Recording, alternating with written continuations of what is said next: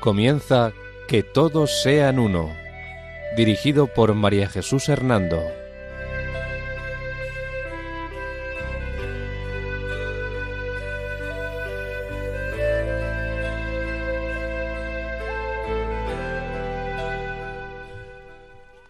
Buenas tardes, queridos oyentes de Radio María. En esta tarde del Día del Señor, bajo la protección de María, volvemos a estar con ustedes en este programa titulado Que todos sean uno. La dirección del programa corre a cargo de María Jesús Hernando. Y a mi lado tengo como colaborador a Eduardo Ángel Quiles. Buenas tardes, queridos oyentes. Queridos oyentes, después de que el presidente Putin declarara a Ucrania la guerra, nos ha parecido oportuno dedicar los dos programas de este mes sobre ecumenismo a repasar la historia reciente de las relaciones entre la Iglesia Ortodoxa de Rusia y la de Ucrania. Esta revisión de la historia reciente de estas dos iglesias lo haremos narrando las noticias que han ido surgiendo sobre estas dos iglesias a partir del año 2016.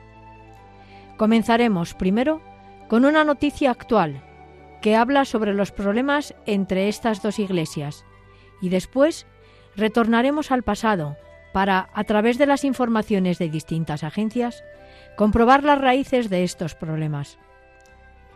Como algunas de las noticias que iremos desarrollando son de hace unos años, hemos de tener en cuenta que los nombres y cargos de algunas personalidades, tanto políticas como eclesiásticas, han cambiado en el momento actual.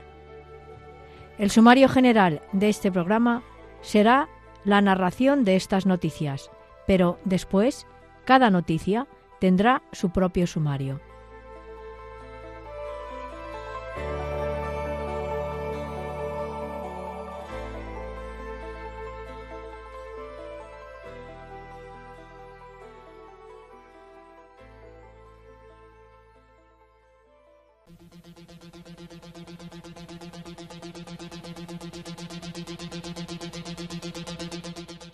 Noticia reciente de la agencia France 24 sobre los problemas entre las iglesias ortodoxas de Rusia y Ucrania, emitida el 26 de marzo de 2022. Sumario de la noticia. Detrás de la guerra de Ucrania, desencadenada por el ataque del ejército ruso y por orden del presidente Vladimir Putin, se esconde otro conflicto menos mediático y sangriento, el que mantienen las iglesias ortodoxas rusa y ucraniana. Hace tres años, la Iglesia Ortodoxa ucraniana decidió separarse del mando de las autoridades religiosas rusas, una separación que ahora se ve reflejada en el marco de la guerra que se libra en Ucrania. Desde las primeras horas del conflicto, la Iglesia Ortodoxa de Kiev opuso resistencia a los invasores al lado de los soldados. En 2019, la mayoría del clero ucraniano se separó del Patriarcado Ortodoxo de Moscú, acusándolo de difundir la propaganda del Kremlin. En un país donde tres cuartas partes de la población es creyente, los clérigos trabajan sin cesar para levantar la moral de sus fieles una ayuda indispensable para un pueblo que atraviesa un infierno en esta guerra.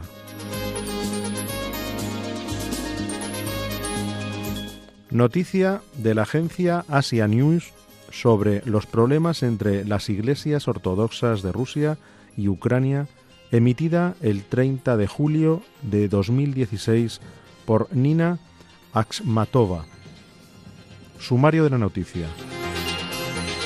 El presidente de Ucrania en el año 2016, hace por lo tanto unos años, Poroshenko, dice que solo el patriarca ecuménico de Constantinopla, Bartolomé I, puede ayudar a la Iglesia de Ucrania a unirse.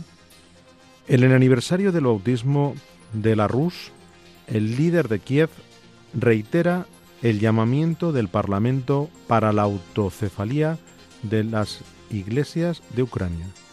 Las comunidades cristianas reavivan las divisiones políticas.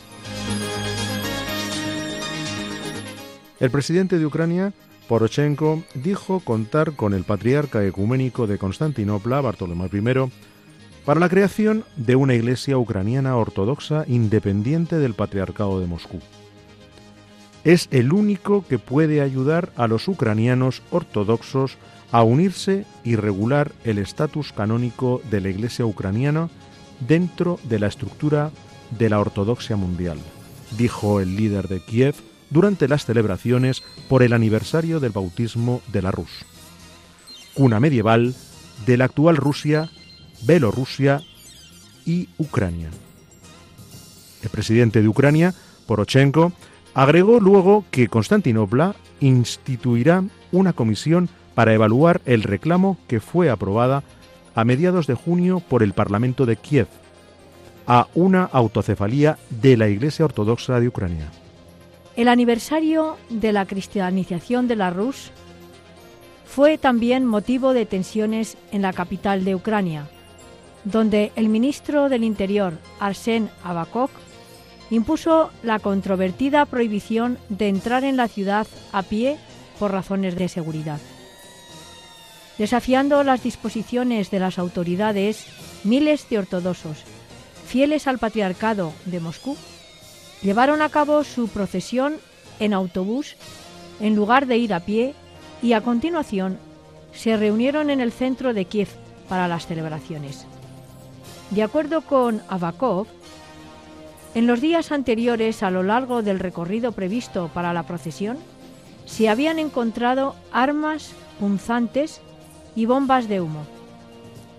Los fieles ortodoxos ligados a la Iglesia rusa, con rotulados como agentes de Moscú por parte de los nacionalistas ucranianos, hacían estas manifestaciones.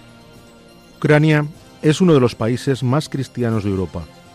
Su tradición es bizantino ortodoxa, pero muy fragmentada. Las tres grandes denominaciones responden a Moscú, Iglesia Ortodoxa Ucraniana del Patriarcado de Moscú, a Kiev, Iglesia Ortodoxa Ucraniana del Patriarcado de Kiev, que no está reconocida canónicamente, y a Constantinopla, Iglesia Ortodoxa Autocéfala Ucraniana. Además, existe la Iglesia Greco-Católica Ucraniana que responde a Roma.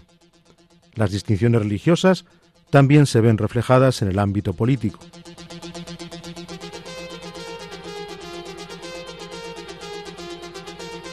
Noticia de la agencia Asia News sobre los problemas entre las iglesias ortodoxas de Rusia y Ucrania, emitida el 7 de mayo de 2018 por Vladimir Rozarensky. Sumario de la noticia. El patriarcado de Kiev tiene el riesgo de un nuevo cisma en Europa. El presidente del Parlamento ucraniano y el patriarca Filaret de la Iglesia ucraniana del Patriarcado de Kiev han solicitado al Patriarca de Constantinopla, Bartolomé I, la concesión de la autocefalía. En este momento del año 2018, en el mes de mayo, el metropolita de la Iglesia Ortodoxa de Rusia, Hilario, Patriarcado de Moscú, advierte sobre el peligro de que se produzca un cisma. Los ortodoxos de Kiev serían, según el patriarca Filariet de la Iglesia ucraniana, mm, los llamaría europeos, distintos de los rusos. Además de producirse un cisma, regirá una nueva y más fuerte división en Europa. Esto se decía en el año 2018, en el mes de mayo.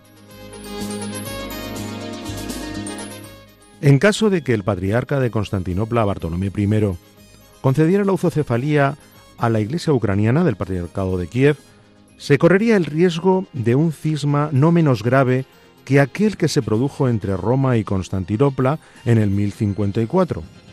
La Iglesia ortodoxa se vería dividida en su cuerpo principal en el eslavo oriental, en cuanto fue declarado por el metropolita de la Iglesia Ortodoxa de Rusia, Alfeyev, jefe del Departamento de Relaciones Exteriores del Patriarcado de Moscú, según informa la agencia Interfax. En efecto, Según esta noticia de esta agencia Interfaz y el periodista Vladimir Rozalonsky el 5 de mayo de 2018, hay grandes probabilidades de que el pedido presentado hace algunas semanas al patriarca ecuménico de Constantinopla, Bartolomé I, por parte del presidente y del Parlamento ucraniano sea acogido, si bien es cierto que el patriarcado ecuménico aún no ha brindado una confirmación ni ha desmentido nada al respecto. Esta esperanza no solo es alimentada por la opinión de los políticos de Kiev, sino también por gran parte de la opinión pública ucraniana. La historia misma del Patriarcado de Moscú, aprobado en 1589, enseña que Constantinopla siempre ha mirado a Kiev como un posible contrapeso de Moscú, para limitar una excesiva injerencia en el mundo ortodoxo. Después de la toma de Constantinopla con la invasión de Mehmed en el 1453, volvemos, hacemos un repaso a la historia, el reino ruso se mantuvo como el único país ortodoxo libre y autónomo, en tanto todos los demás fueron controlados por la Sublime Puerta. Una parte considerable de los ortodoxos rusos que habitaban los territorios de la actual Ucrania, constituían una importante minoría del reino de Polonia y Lituania. Fue precisamente a ellos a quienes el patriarca en aquel momento Jeremías II de Constantinopla, a su regreso de Moscú, les propuso formar el patriarcado de Kiev. Finalmente, en aquel año 1596, a través del sínodo de Brest-Litovsk la intervención del rey polaco Segismundo III condujo en el año 1596 a la proclamación de la unión de los ortodoxos ucranianos en comunión con la Iglesia de Roma como una suerte de respuesta al patriarcado imperial de los rusos. Por decenios, los rusos y polacos, con la vacilante alianza de los cosacos, se disputaron las tierras ubicadas a ambos márgenes del río Dniepr, que fueron llamadas de varias maneras. Galicia, Volinia, la pequeña Rusia, y también territorios ucranianos, es decir, aquellos situados en los confines. En 1689, Moscú retomó la jurisdicción sobre los ortodoxos de Kiev, siempre con la bendición forzada de Constantinopla permanecieron unidos a Roma los territorios occidentales donde actualmente residen la mayoría de los uniatos, los greco-católicos. En realidad, los grecos siempre han querido imponerse a Moscú en calidad de jerarquía patriarcal, siendo que Moscú, dicen ellos, no es más que una hija de Constantinopla y una hija menor en relación a la misma Kiev, madre de todas las ciudades rusas. En realidad, esto es lo que los rusos jamás han podido digerir. Las disputas de los últimos años no han hecho más que reiterar los antiguos conflictos, tratando de llegar a un ajuste de cuentas.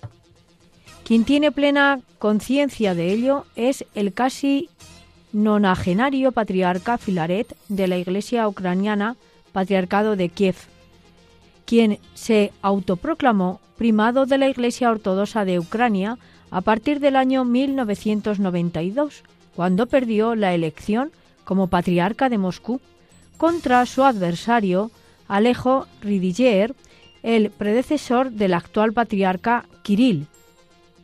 En diciembre de 2017, el patriarca Filaret de la Iglesia ucraniana, Patriarcado de Kiev, desorientó a los rusos reunidos en el Gran Sínodo Jubilar por los 100 años de la restauración del patriarcado, al presentarles un llamamiento a la reconciliación.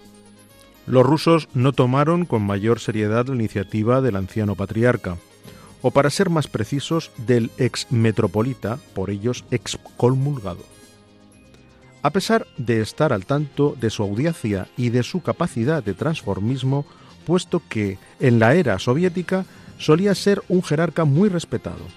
En efecto, la cabeza de los ortodoxos autonomistas ucranianos es también uno de los mayores inspiradores del periodo de la autocefalía, dirigido al patriarca de Constantinopla, tal como fue confirmado en una de las conferencias celebradas en Bruselas.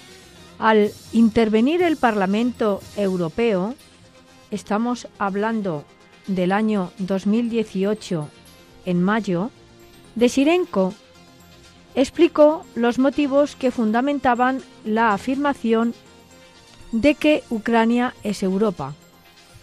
Hace más de mil años, nuestros pueblos optaron por una civilización. Eligieron la civilización cristiana europea. Se unieron a la comunidad de las naciones europeas. Al referirse a la importancia de construir Europa sobre roca y no sobre arena, el patriarca Filaret de la Iglesia ucraniana, patriarcado de Kiev, invocó la legalidad contra la corrupción, la solidaridad contra la exclusión, solicitando a los políticos europeos sostener las aspiraciones de los ucranianos que claman por una verdadera autonomía, incluso eclesiástica, esto nos lo decía ya en el año 2018, en el mes de mayo. Después de haber recordado que Ucrania lleva cuatro años defendiéndose de la agresión rusa, el patriarca agradeció a los europeos por haber apoyado las sanciones contra Putin, incluso a costas de sacrificios económicos para impedir a los rusos el restablecimiento del sistema que regía antes a la conferencia de Yalta, es decir, el sistema de un mundo dividido y de una Europa dividida.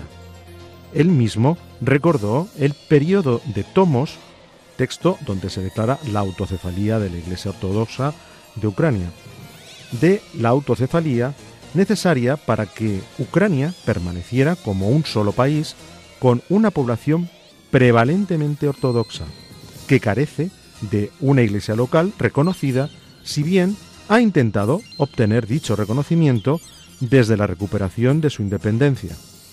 Según el patriarca Filaret de la Iglesia ucraniana, del Patriarcado de Kiev, la Iglesia fiel a Moscú goza del apoyo de un 12% de la población, en tanto la Iglesia ucraniana autónoma cuenta con casi un 40%. En la conferencia del prelado ucraniano en este año 2018, en el mes de mayo, una acusación contra el Kremlin usar al patriarcado de Moscú como un instrumento para la difusión de la ideología de la medida rusa, la ideología que fundamente la agresión a Ucrania, a Georgia y a Moldavia, y se solicita al Parlamento Europeo el apoyo a los líderes ortodoxos que se oponen a esta ideología, empezando por el patriarca ecuménico de Constantinopla, Bartolomé I. El patriarca ecuménico, según el patriarca Filaret de la Iglesia ucraniana Patriarcado de Kiev, es un verdadero líder de la ortodoxia europea. La ortodoxia no es hostil a Europa, como suele impretar Moscú, sino que constituye la cimentación cristiana de Europa junto al catolicismo y al protestantismo. Así lo decía Filaret. Por lo tanto, los ucranianos, en mayo de 2018, vuelven a proponer una cuestión de identidad civil y religiosa para evitar que un cisma se produzca en la conciencia de todos los cristianos y de todos los europeos.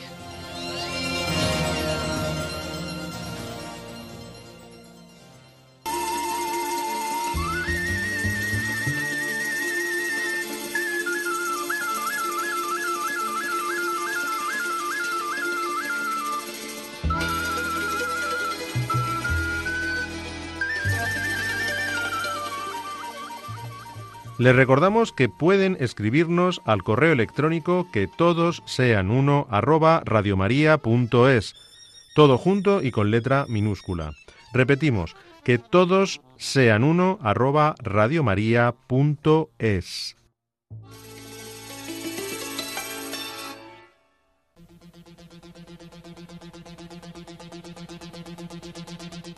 Noticia de la Agencia Internacional sobre los problemas entre las iglesias ortodoxas de Rusia y Ucrania, emitida el 28 de abril del 2018 por la Fundación Pontificia Internacional AID o ACN, Ayuda a la Iglesia Necesitada. Sumario de la noticia. Ucrania dice que la Iglesia es la abogada del pueblo. Ucrania es un país en el punto de mira. El conflicto con Rusia en este país sigue produciendo muertos. La Fundación Pontificia Internacional Ed of the Church in Need viene ayudando a los cristianos de Ucrania desde hace cinco décadas. Tobias Lenner, de ayuda a la Iglesia necesitada, informa sobre las viejas heridas y los nuevos desafíos en Ucrania después de regresar de un viaje de la Fundación Pontificia Aid to the Church in Need. Ayuda a la Iglesia necesitada declara que hace poco, más de cuatro años, la opinión pública mundial puso su mira en Ucrania. Tobias Lenner, perteneciente a la Fundación de Ayuda a la Iglesia Necesitada, ha dicho que efectivamente Ucrania es un país en guerra esta está omnipresente en los relatos de la gente, aunque vivan en una seguridad y paz relativas. A pesar de dos acuerdos de alto el fuego en la región de la cuenca de Donetsk, se siguen produciendo disparos. El número de víctimas ha crecido hasta alcanzar más de 10.000. Me encontré con un sacerdote que viaja a una y otra vez a la región de, en guerra que ayuda a la población civil. Y me refirió que justo el mismo día en el que estábamos hablando habían disparado al convoy de otro sacerdote, que resultó mm, pasto de las llamas. Gracias a Dios el sacerdote y los voluntarios pudieron bajarse del vehículo a tiempo y ponerse a salvo. En Kharkov, cerca de la frontera rusa, me encontré con una mujer que una semana antes había abandonado su casa a toda prisa, con su marido y sus dos hijos pequeños. Vivían en la región de guerra. No tenían nada más que lo que llevaban puesto. Ahora les atienden en un centro de la diócesis. Estos encuentros le llegan a uno al alma. Estamos viendo las declaraciones de Tobías Lenner en este año de 2018 de la Iglesia necesitada. Tobías Lenner dice también que la Iglesia necesita que el obispo auxiliar de la diócesis de Odessa Simferopol, Jake Peel, responsable de la minoría católica en Crimea, le hable de una situación ambivalente. Por un lado, le decía Jake Peel, la población vive en paz, aunque ésta sea frágil. La Iglesia puede trabajar también en una paz relativa. Por otro lado, la situación humanitaria, le decía, es muy tensa para muchas personas que viven allí. Los precios de los alimentos han crecido mucho y por eso sobre todo las familias con niños y las personas mayores no pueden conseguir lo más necesario para vivir. La diócesis ayuda con paquetes de alimentos y cuenta para ello con el apoyo de Ed to the Church in Need. Mi impresión, dice Tobias Lenner, es que la herida de Crimea duele mucho, pero la Iglesia se ocupa de la situación tal como es e intenta ayudar a la gente independientemente de la política. Tobias Lenner, perteneciente a la Fundación de Ayuda a la Iglesia Necesitada, ha dicho que para los europeos occidentales la situación es realmente confusa. En principio, en Ucrania existen tres iglesias ortodoxas y también la Iglesia Católica. Se presenta en dos formas distintas.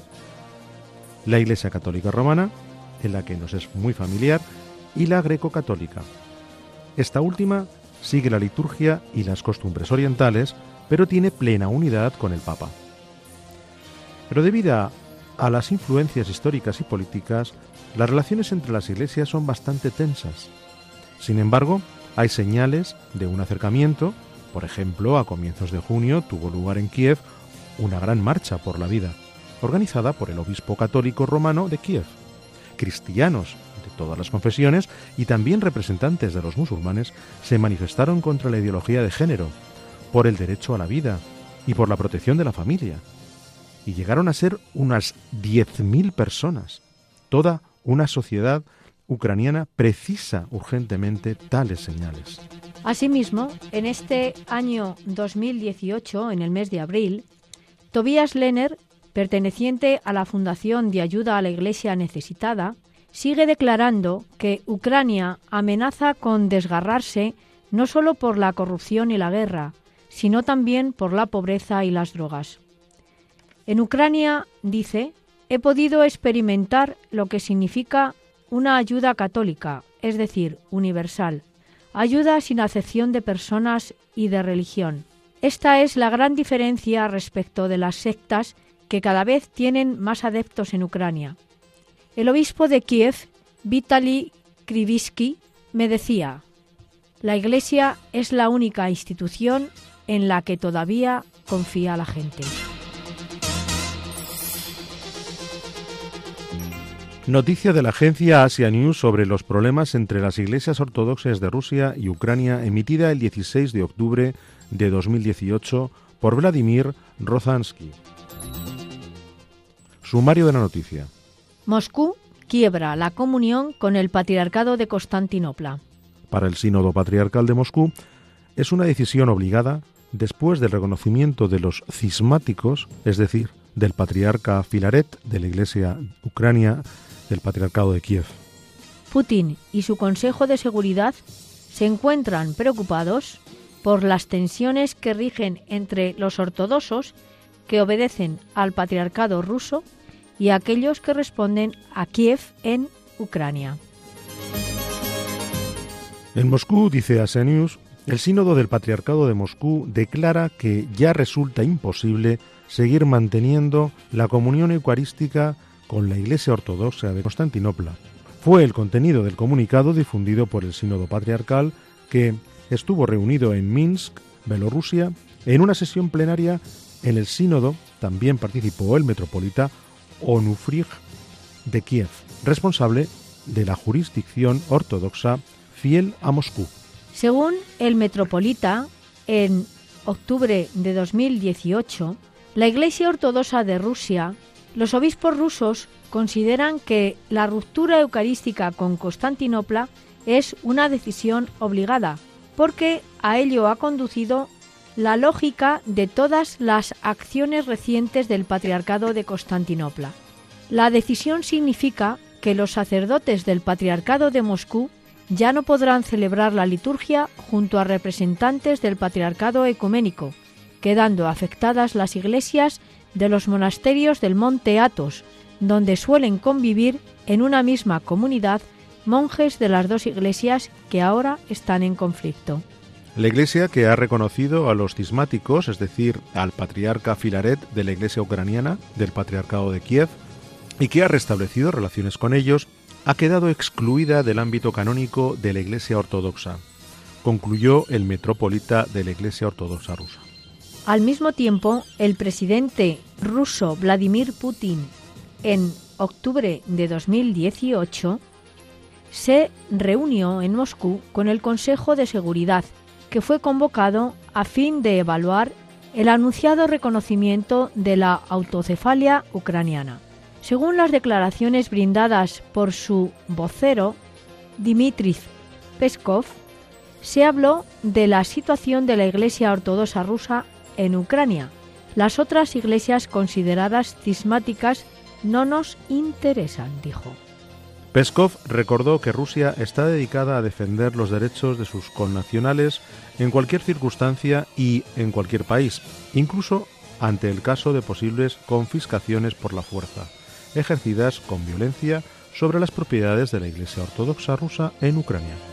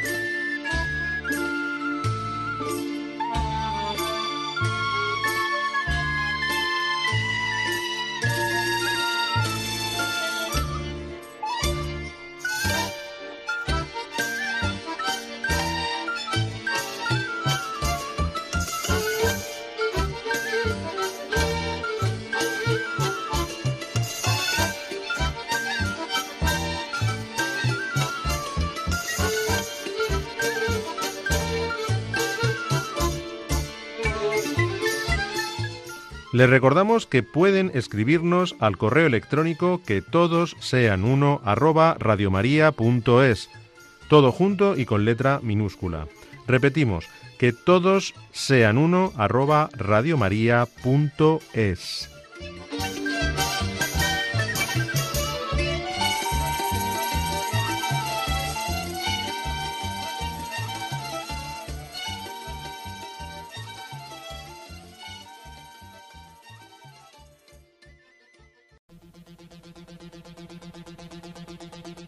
Noticia de la agencia Asia News sobre los problemas entre las iglesias ortodoxas de Rusia y Ucrania, emitida el 22 de octubre de 2018 por Katerina Zakharnova.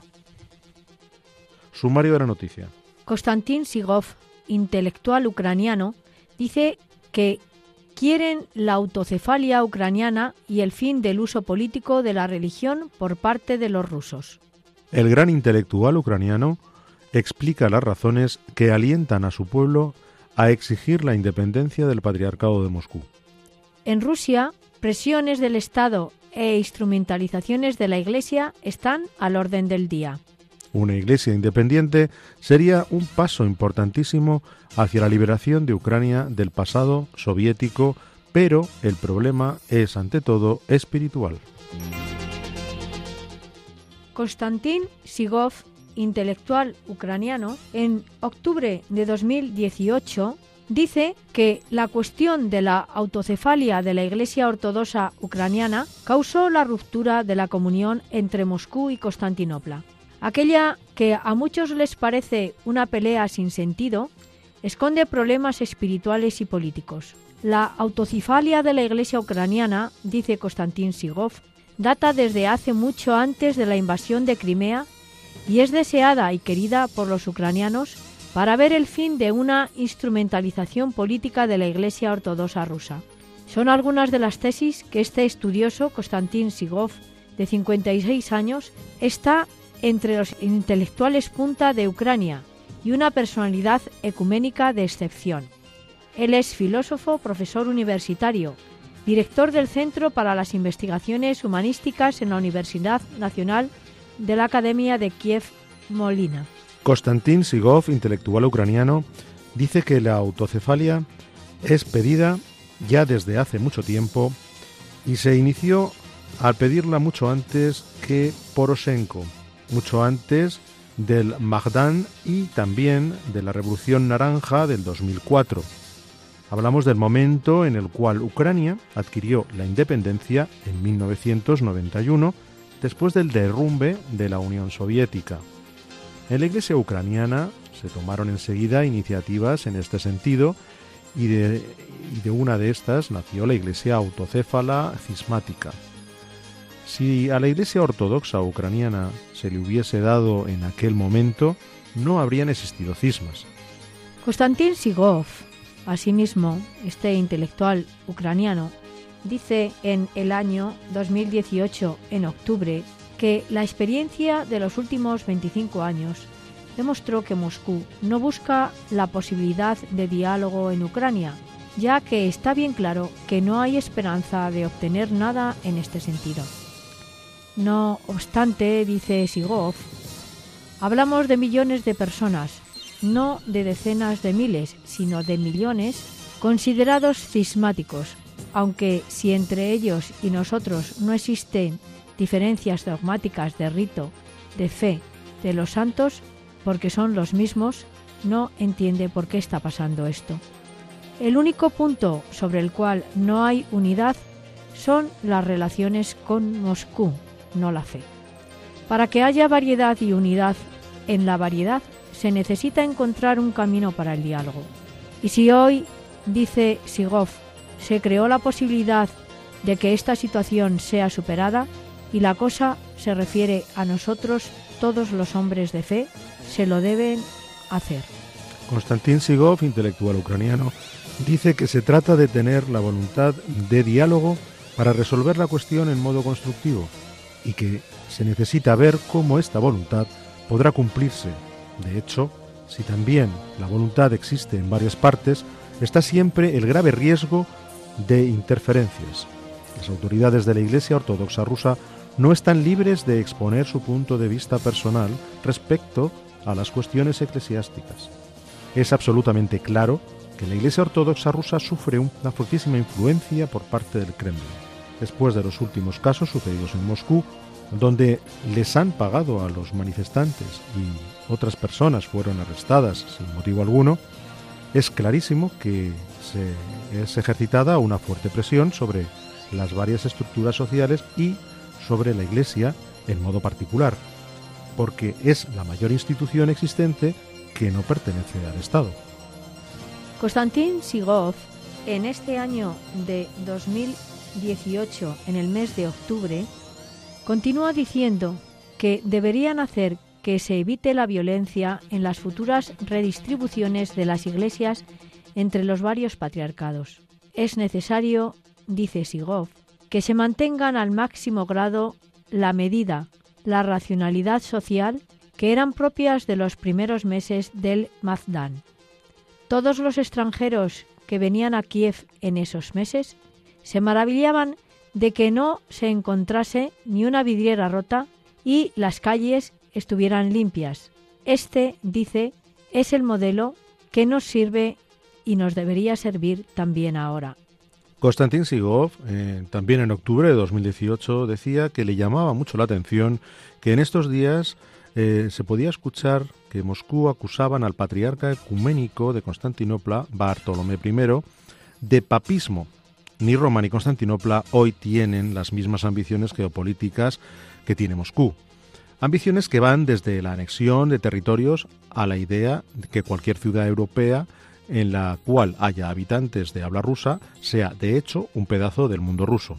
Es claro que una iglesia independiente sería un paso importantísimo hacia la liberación de Ucrania del pasado soviético y es justamente por eso que hoy provoca la reacción de Putin, que no quiere dejar irse a Ucrania, con todos los medios comprendida a la instrumentalización de la Iglesia, trata de mantenerla junto a sí. Es por esto hoy la presión sobre la Iglesia Ortodoxa rusa es tan fuerte. Lamento mucho por las personas sobre las cuales es ejercitada y que a ella se dobleguen.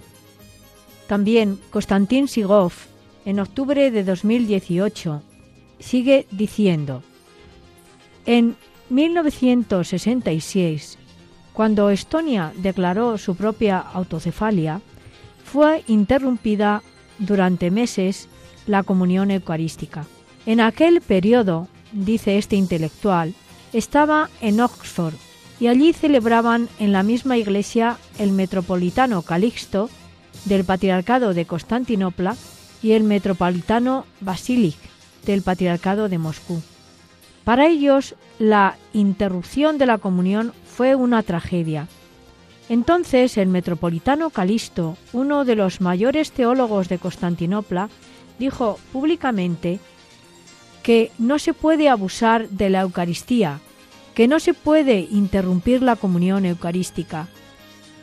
No se lo hace por diferencias doctrinales, tanto menos no se puede hacerlo por problemas territoriales. ¿Quién lleva la retórica? ¿Kiev? dice Sigov, o se pregunta Gigov. Al contrario, Kiev quiere superar la ausencia de la comunión eucarística entre las iglesias que en nuestra ciudad viven en la misma calle, en la misma familia. Esta es la tarea en el año 2018.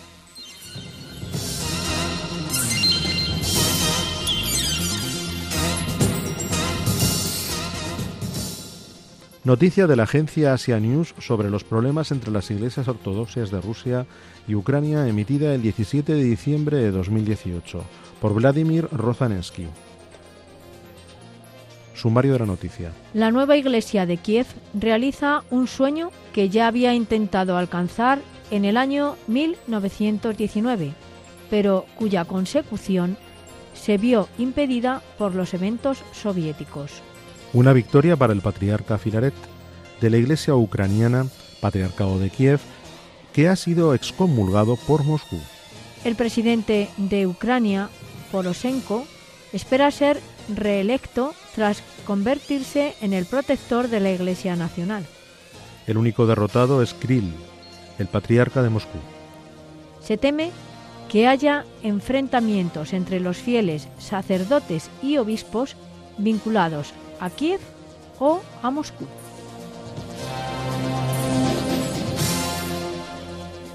La iniciativa que se ha llevado a la constitución de la nueva iglesia ucraniana en diciembre del 2018 se remonta en su origen al primer intento de constituir un Estado independiente después de la Revolución de 1917. El primero de enero de 1919, el Poder Ejecutivo de la República Popular Ucraniana aprobó una ley sobre la autocefalia de la Iglesia ucraniana, pero todo quedó empantanado con la anexión de la nueva república al Estado soviético. Finalmente, el Tomos, texto donde se declara la autocefalía de la Iglesia Ortodoxa de Ucrania, será concedido al cumplirse exactamente 100 años del primer pedido. La aspiración a la independencia eclesiástica se renovó cuando cayó la Unión Soviética, antes del colapso del régimen, el 10 de junio de 1990, y se consumó una fractura en la elección del nuevo patriarca de Moscú tras la muerte del patriarca Primen Ivbekov, que estaba en el cargo desde el año 1971, durante toda la larga etapa de estancamiento brezhneviano. Entre los principales jerarcas de la Iglesia rusa se encontraban algunos metropolitanos muy alineados que, como consecuencia, habían aceptado la colaboración activa con la política del régimen, con el único objetivo de salvar lo que se podía de la estructura eclesial. Dos de los más importantes entre ellos fueron Alesik, el metropolitano de Leningrado, que fue electo en lugar de Primen como nuevo patriarca, y el patriarca Filarek de la Iglesia ucraniana, patriarcado de Kiev, que obtuvo el segundo lugar en la votación y, por ende, permaneció como metropolita de Kiev. La decepción sufrida al resultar electo, sumada a los vientos de independencia que ya soplaban en aquel entonces entre las repúblicas soviéticas, empujaron al patriarca Filaret de la Iglesia ucraniana del Patriarcado de Kiev a anunciar la separación de Moscú y, por tanto, la puesta en marcha del procedimiento para obtener la autocefalia. Al año siguiente, la tentativa de reforma de Gorbachev llegó a su fin con el intento del putsch, golpe de Estado, promovido por la KGB y la destitución obrada por Yeltsin. En 1992 nació una Ucrania independiente que devino finalmente en nación. Por primera vez, en su atormentada historia. El premier y luego primer presidente Leonid Kuchma apoyó las ambiciones del patriarca Filaret de la Iglesia ucraniana, del patriarcado de Kiev, quien se dirigió al patriarcado de Constantinopla para solicitar oficialmente la concesión de la autocefalia y la mayor parte de los obispos ortodoxos ucranianos se suscribió a la solicitud, incluyendo el actual metropolita de Kiev, Onufri de Berezovsky, responsable de la jurisdicción que había quedado vinculada a Moscú y que hoy ha perdido oficialmente su título según la ley ucraniana. Mientras que en Moscú se reunieron en varias ocasiones en el sínodo del patriarcado que terminó excomulgado el patriarca Filaret de la Iglesia ucraniana patriarcado de Kiev, declarándolo cismático y reduciéndolo al estado laical, como toda respuesta, el patriarca Filaret, en diciembre de 2018, de la Iglesia ucraniana patriarcado de Kiev, se hizo elegir y nombrar patriarca de los obispos ucranianos fieles a él, adoptando los mismos símbolos y parámetros perdón, paramentos que el patriarca de Moscú, que se distinguen de todos los utilizados por los demás patriarcas ortodoxos por la pomposidad y la imitación de los hábitos papales romanos, si bien durante la elección del nuevo primado, por respeto, se mantuvo con la cabeza descubierta.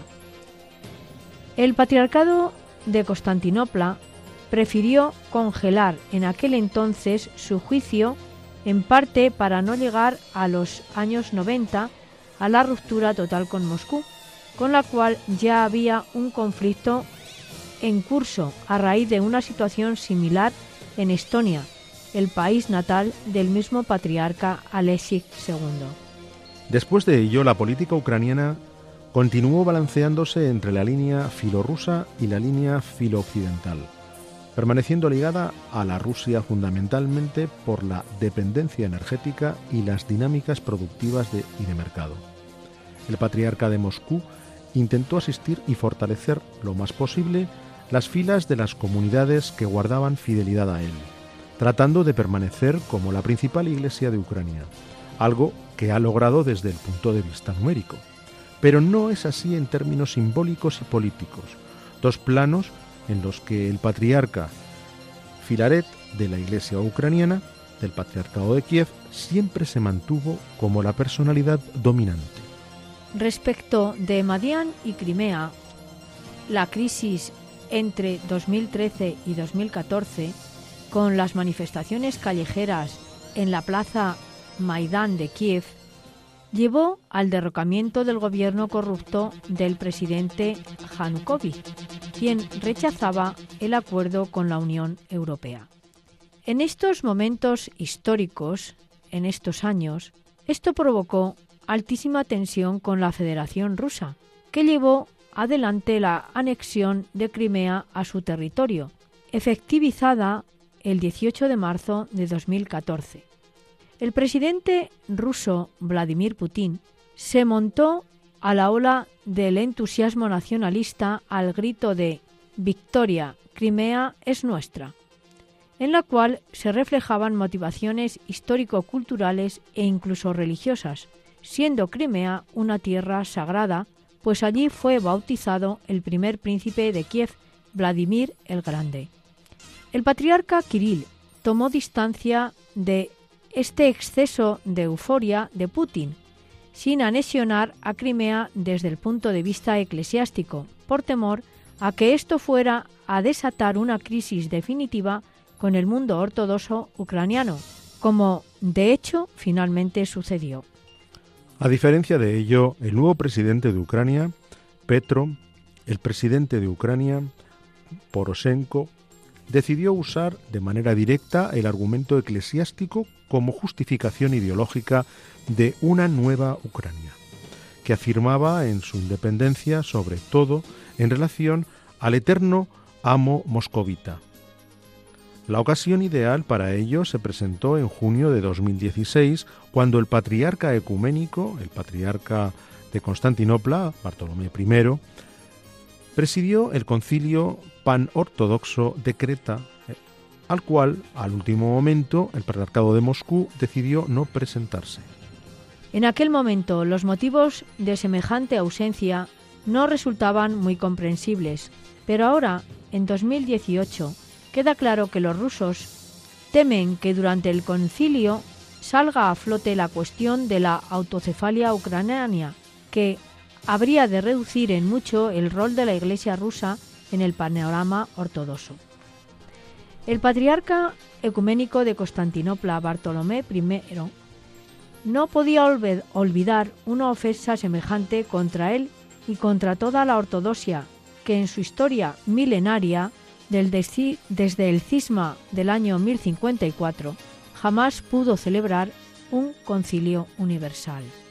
En otoño de 2016, el presidente de Ucrania, Posorenko, decidió renovar la solicitud de autocefalia, para lo cual se dirigió a Constantinopla con el respaldo del Parlamento ucraniano y de la élite política y cultural del país, a excepción de las provincias filorrusas donde todavía hoy siguen desarrollándose los conflictos híbridos de Donetsk y Lugansk.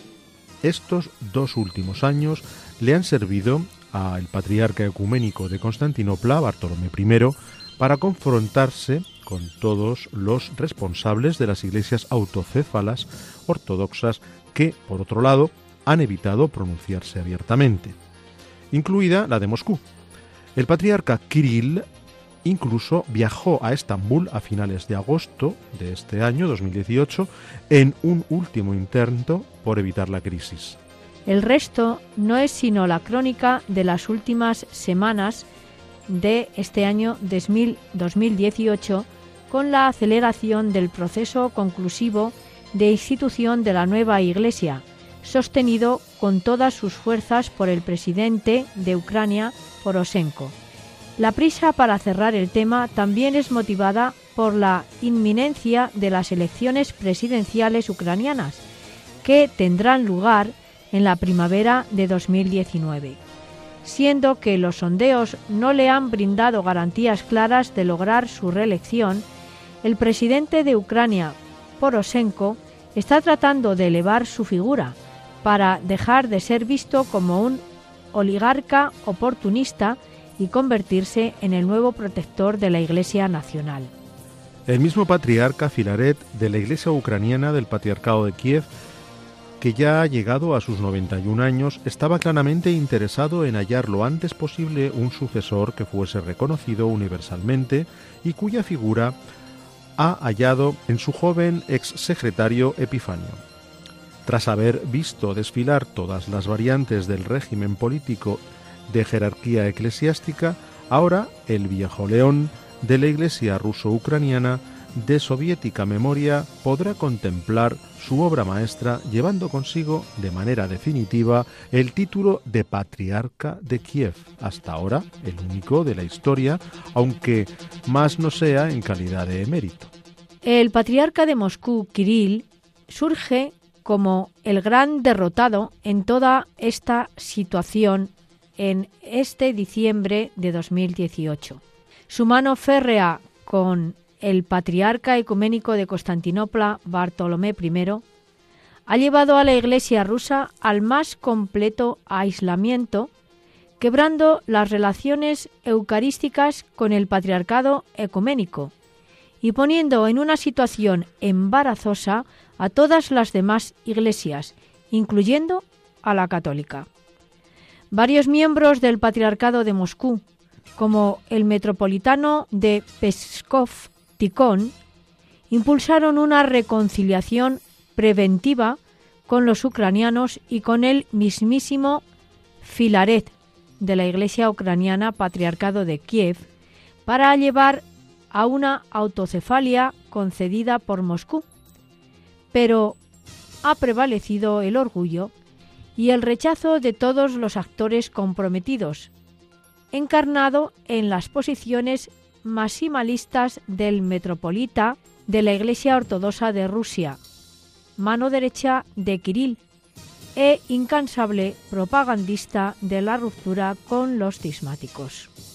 Quizás el tiempo logre aliviar las heridas y permita una reconciliación entre rusos, ucranianos y griegos a nivel local y universal Mientras tanto, empero, la nueva Iglesia ucraniana buscará afirmar su superioridad en el país, exhortando a las parroquias filorusas a pasarse a la nueva Iglesia según la ley ucraniana. Cada parroquia puede decidirlo autónomamente a través de una mayoría simple de fieles sin necesidad de tener el permiso del obispo. Existe un fuerte riesgo de que se desencadenen nuevos conflictos y acciones hostiles contra quien permanezca fiel a la Iglesia extranjera de Moscú. Debemos esperar que no se llegue a la absoluta injerencia del gobierno y ejércitos que hace tiempo están alineados sobre los dos frentes de la gran disputa. Esto se decía en diciembre del 2018.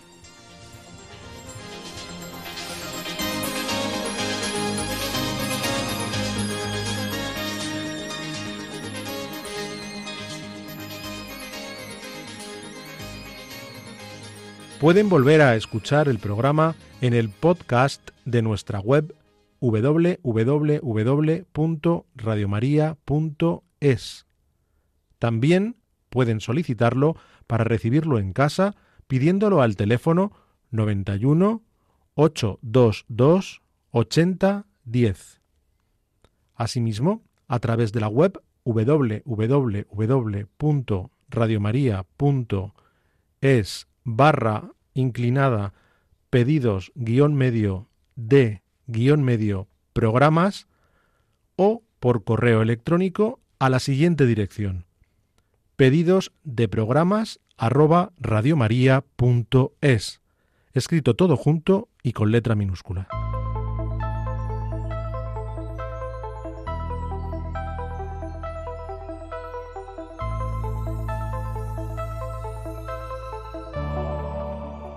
Bien, queridos oyentes, pues después de escuchar estas noticias de hace años entre las iglesias ortodoxas de Rusia y la Iglesia Ortodoxa de Ucrania, nos despedimos de ustedes.